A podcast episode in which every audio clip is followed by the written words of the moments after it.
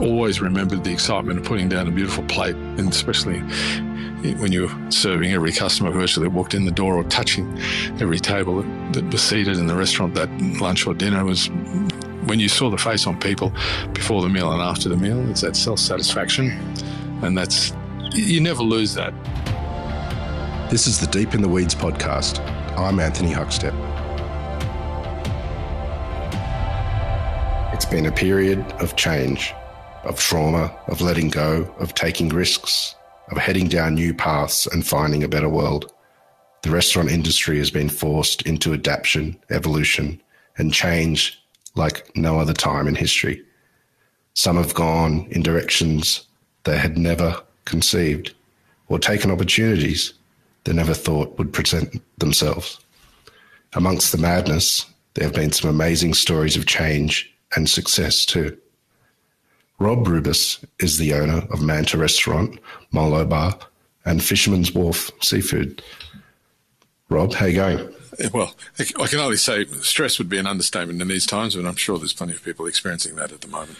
Uh, not that long ago, a year and a half ago, around when the pandemic started, you ventured sort of away from restaurants a little bit and into a uh, fisherman's co-op.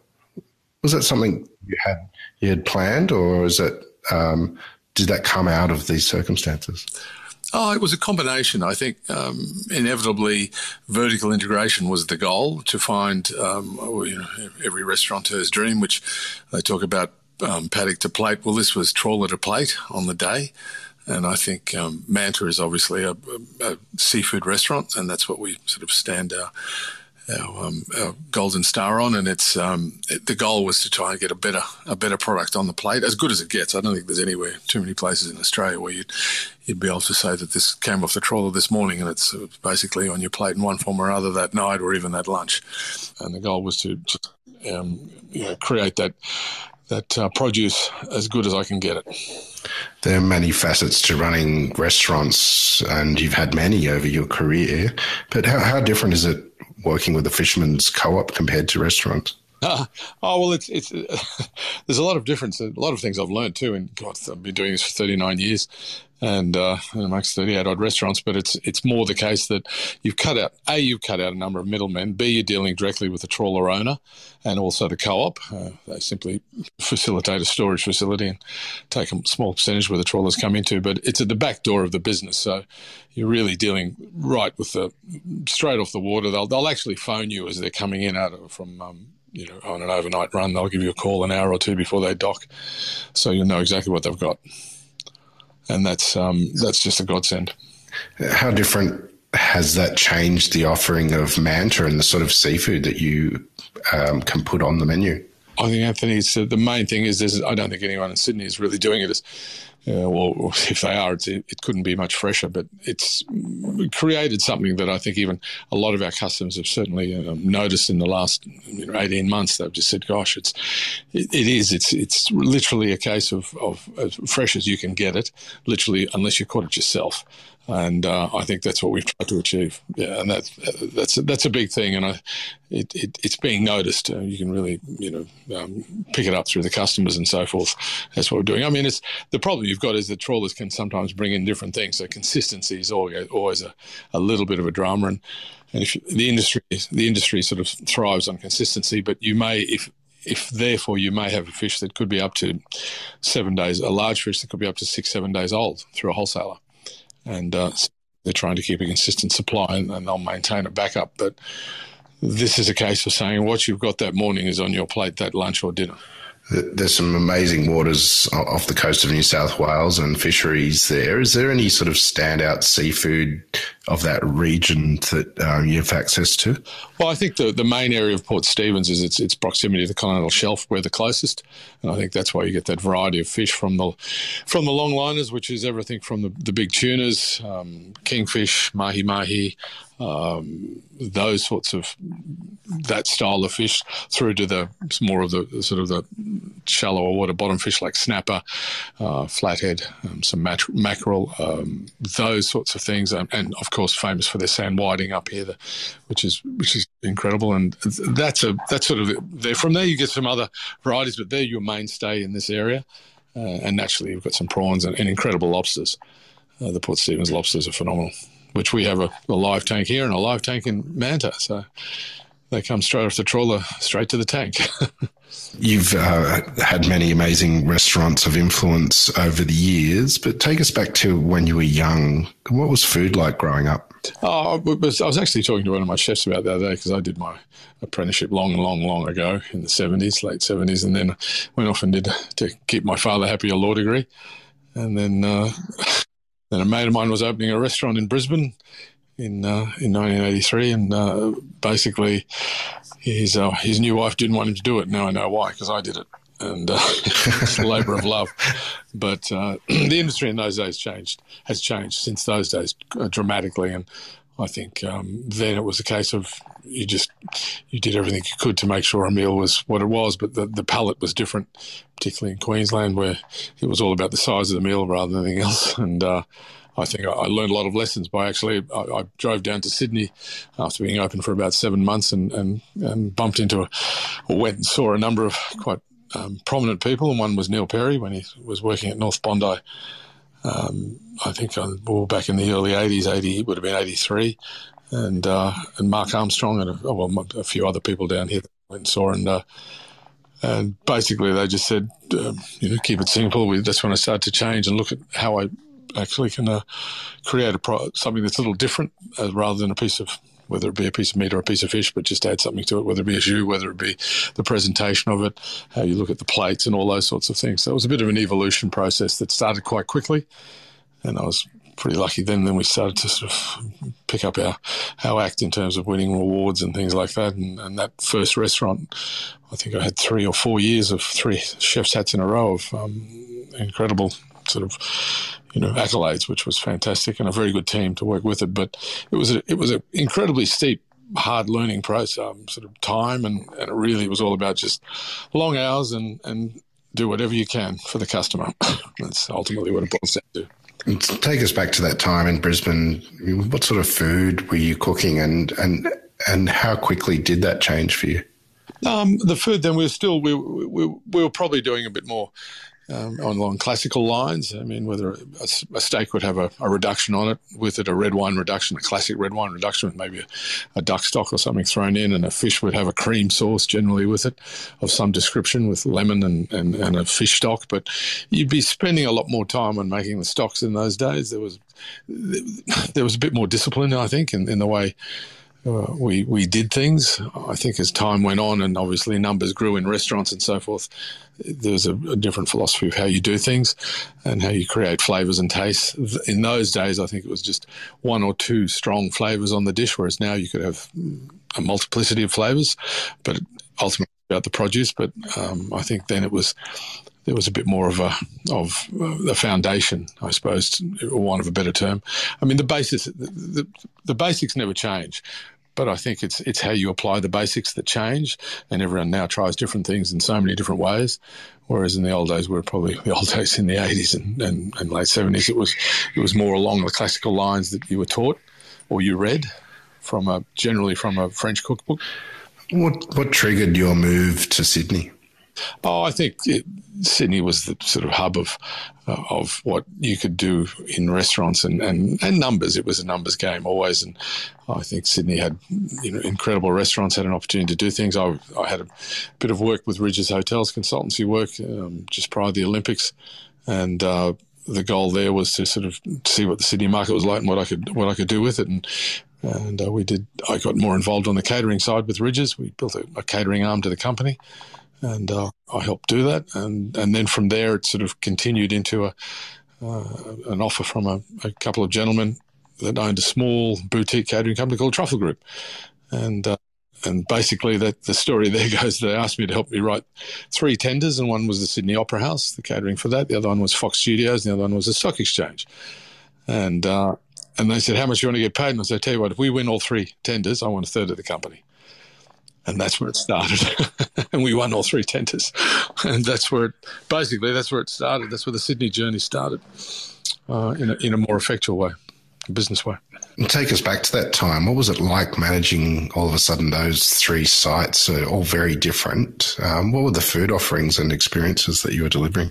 Oh, those were different days because it was predominantly about catering. We we did have the the company had a restaurant which um, the two boy, two gentlemen, uh, Tom Rutherford and um, Chris James, put together called Liquidity, and uh, was Elbay there, and it was that was just early days after the Olympics, and, and that was I think quite frantic times. The frantic times came when we won the Opera House and Fox Studios because they're big numbers, and uh, and we were three sort of lads that didn't have a lot, a lot of a lot of capital to do what we needed to do, but we, we certainly had a lot of enthusiasm and and and the, the goal then was to just you know build it up as fast as we could and uh, see what we could get out of it. But the the offering then we we we sort of applied, and I think Tom was very um, instrumental in this, you know, a restaurant style product to large numbers, and uh, the three of us together sort of worked closely to try and make that happen, particularly in the opera house when you're doing weddings of up to a thousand people plus.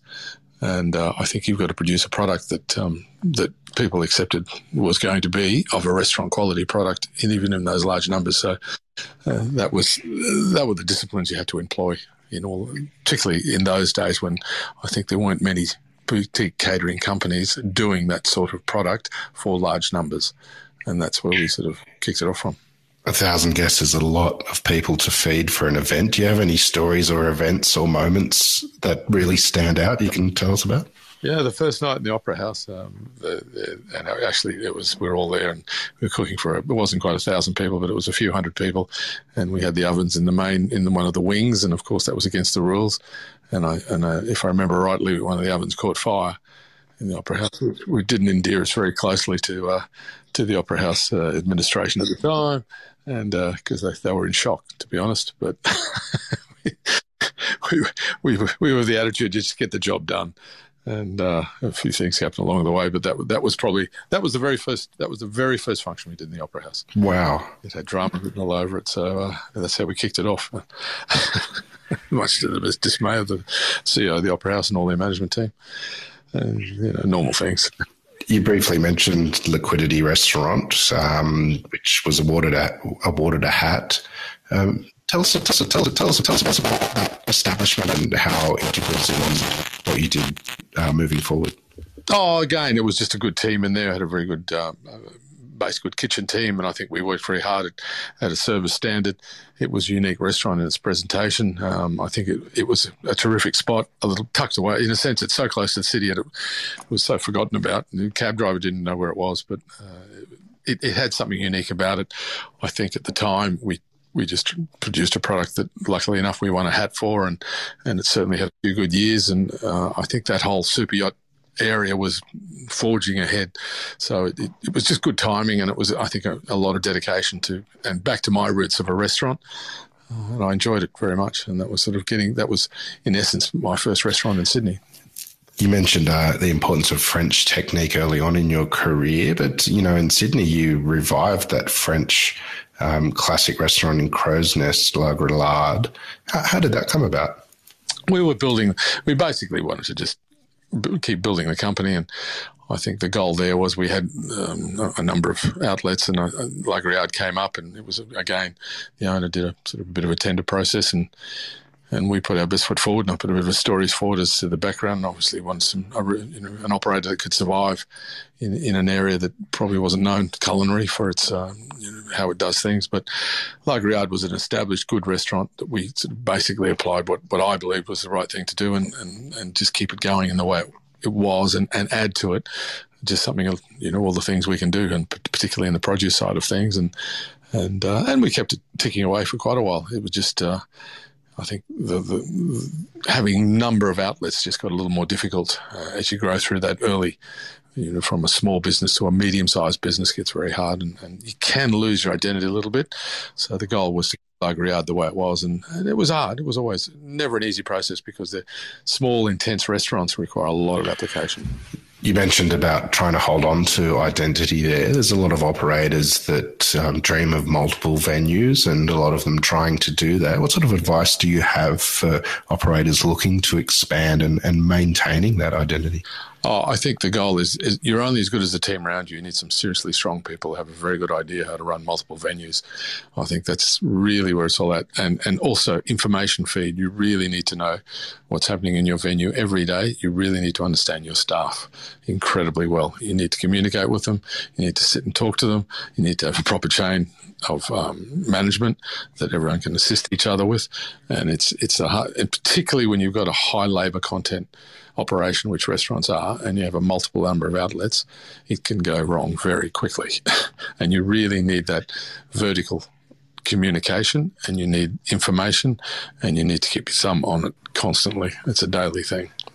Sydney's Woolloomooloo Wharf is uh, renowned as a destination with uh, many um, great restaurants along it. Um, what, what, lured you to um, Manta and seafood restaurant? Um, interestingly, it was the time we we just uh, extracted ourselves from a, a, a, private equity structured deal, which included the uh, the Opera House and Centrepoint Tower and um, a number of and the big catering company and so forth. We had a dream of building up this massive animal uh, into a micro float and so forth. When and obviously the GFC brought that to a halt. Uh, and we sort of pulled ourselves out of it. And the opportunity was, I thought, we'll go back to what we do best. And actually, we had um, Nielsen Park, and I wanted to get something that sort of can go with that. And Manta was up for, came up for a, a purchase, uh, and, and, we battled with a few other people, and, and, we looked at a few other sites. Actually, looked at uh, the old Hugo's Pizza site over in Manly too, uh, on the Manly Wharf, but Manta, Manta was the, either one of those two would have been a term. So Manta just happened to happened to work at the right moment, right time. I think we were in the right place at the right moment compared to other people because it was never advertised, never talked about. A few operators were looking at it, and we I just swooped on it, and literally it occurred in a it was about a one or two day process. Wow. Hmm. What's so special about the wharf and the and the restaurant? Uh, I think the wharf is the wharf's unique, and after being you know owning or being involved in almost 40 restaurants in my life, I think that is one of the best spots to own a restaurant in in these days, and it's proven to be even more so under COVID. But uh, it, it has there's a uniqueness about the wharf, the view, the position on the harbour, the, the the actual restaurants themselves, the outdoor eating. Um, I suppose you know this. It's certainly it's carried an eastern suburbs attitude toward it for a long time, but it it really has something that's unique, and and you're in a combination of terrific restaurants, being Otto and China Doll and Kingsley's and so forth. So you've got quality around you, and you've got a, a footprint that is spectacular, and I think position, position, position is one of the you know the key elements of what you're doing there. And you, you know, atmosphere is created simply by being where you are. You briefly mentioned that it's not only like an amazing destination, um, but through COVID, it's proved even more so. What, what, sort of impact has it had on the on the restaurant the last year and a half? Oh, it, has been a roller coaster, and we're back in the, the bottom end of the of the roller coaster now. But feeling my feet scraping on the bottom. But it, it's it, it starts. Yeah, it, it, went from basically um, famine, which was obviously the the March, April, May months of last year, June, and then July. The world turned back again. The tap came back on, and people came out like they'd never been to a restaurant in their lives, and, and obviously they wanted to sit. They, they felt safer sitting outside, and seventy percent of the restaurant of the seating capacity is outside. So I think that that was uh, incredible from July through till oh, God, you know, two months ago. and then the and then and then we went back down in the down part of the roller coaster. So. What sort of impact has it has it had on you in the last year and a half? Oh, it's stressful. It's it, having been in this industry for almost forty years. It's the biggest ups and downs I've ever experienced. Um, bar making it, that that's out of your hands. If if it's in your hands and you've made mistakes and the restaurant hasn't or has worked or whatever, it's up to you. But in this case, it's it's out of your hands, and it, it continues to be that way. And you're at the mercy of be it a government body, be it a someone else making a decision it's not your decision. It's not what you do right or wrong. It's what someone else has done.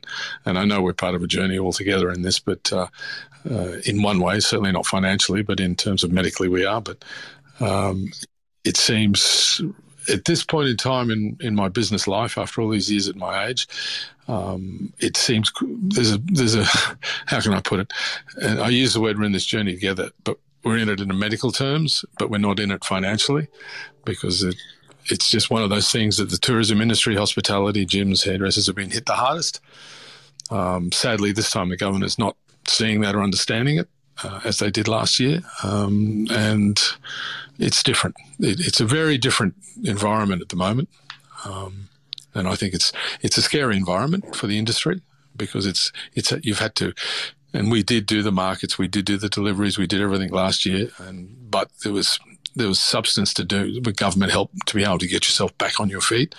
As this year, you, you basically there's there's virtually nothing, and um, yet you're up, you're still in the hands of someone else. you also have uh, Molo Bar. What sort of impact has it had had on that um, in the beginning, again, and and Ricardo Burnaby is the, is the, the operator of it, and we're partners in it together. And he's a terrific, flamboyant character that that that runs that business uh, and does it very well.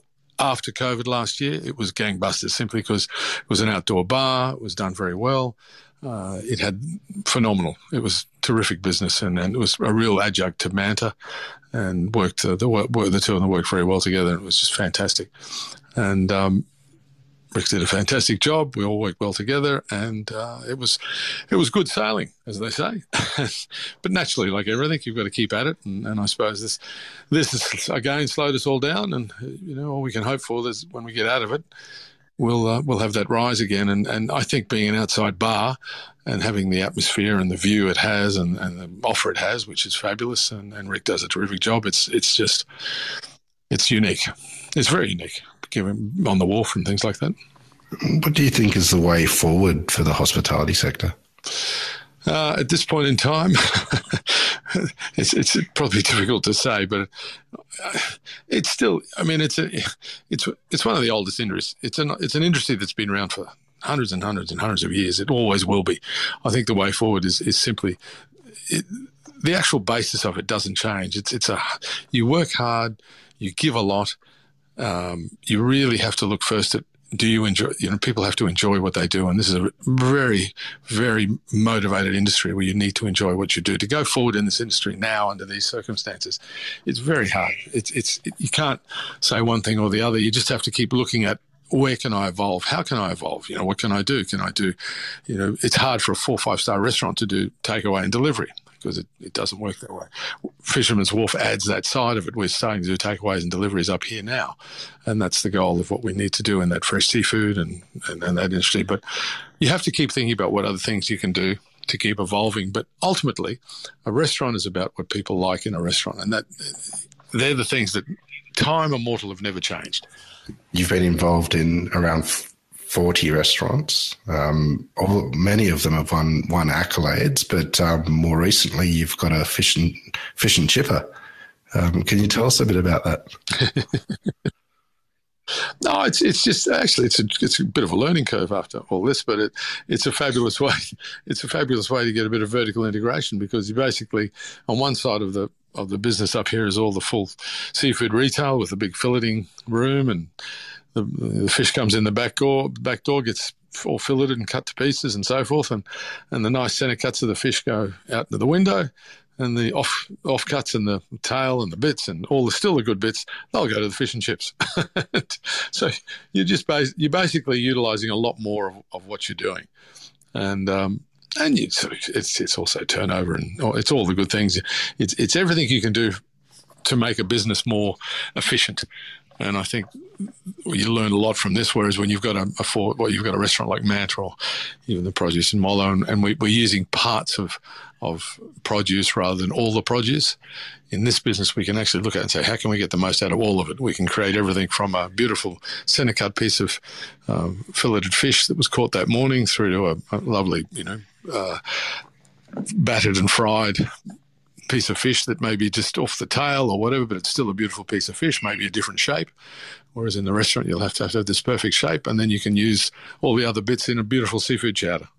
So you can just keep going and going and going with it, or a fish ball, or a fish cake, or a so that's where I've learned a lot up here. so, yeah. How has owning Fisherman's Wharf changed your thinking about what you might do in the future? Lot. Yes, it's a very good question. I think in this industry, it's it's it's a different way of running a business because you're not I'm not dealing directly with the public as much. certainly do the marketing and so forth, but here it's uh, you know you almost take it as a McDonald's philosophy. Here you try and train your staff to be customer friendly, knowledgeable, uh, and so forth. But nor is nor is a customer coming in here expecting Manta Molo style of service or produce. So, in terms of the future, it's just it's a nice way to use all the experience you have to create an environment where both the customer, it's a simple, very easy, but good, but uh, you know, pleasant process to come and buy a piece of fish or have some fish and chips, or for the staff to be able to know exactly what they're selling and doing at the same time without you necessarily having to talk to a soul in terms of the um, and their clients. And in actual fact, in these businesses, the staff can, you know, once you get the efficiency levels right, you don't need to be here as as as much. You just need to make sure it all works. After many decades of influence with many venues, what is it that you love about what you do? Oh, initially, it was just the contact with the people. You've got to love people in the restaurant business, in any retail business. You love people. But I think the greatest thing I remember is actually always remembered the excitement of putting down a beautiful plate on, on beautiful, and especially when you're serving every customer virtually walked in the door or touching every table that, that was seated in the restaurant that lunch or dinner was when you saw the face on people before the meal and after the meal. It's that self satisfaction, and that's you never lose that I think that's something that it's why I went into the industry because I actually just enjoyed looking after people and, and seeing the enjoyment from people and, and the you know this work of art when you put it down on the plate on the table especially in the restaurants and then you take it away and they say that was fabulous and there's a self self propagating satisfaction that, that keeps you going and that was probably where it, that's why that's why it started from from walking out of a legal office and walking into a opening a restaurant.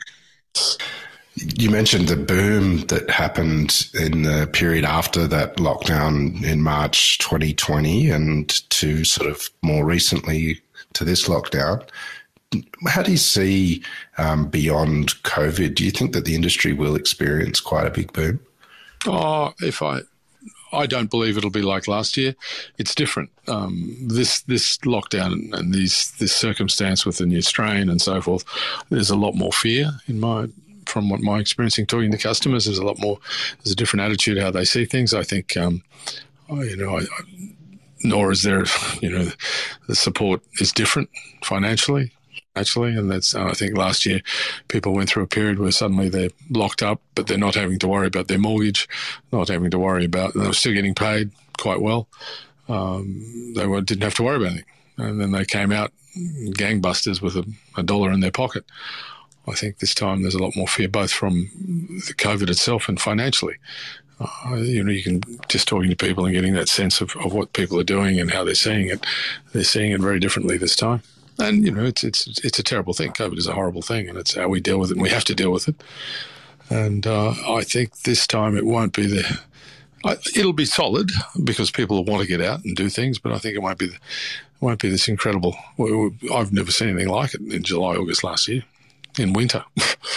it was um, people just wanting to be out and spending, spending, spending, spending. But it certainly won't. Um, it won't. I don't believe it'll be like that this time. It'll be steady, and it'll certainly people still want to go out. And I think we'll have to adapt to different environments, and I think you know, it'll be the same slow process um, in the beginning, and then I think it'll just be steady rather than this enormous sort of plateau lift that it was last year having uh, been involved with so many great restaurants, what, what do you think makes a, a, great restaurant and memorable dining experience? Oh, it's a, my saying, always saying a restaurant's a sum of a thousand parts.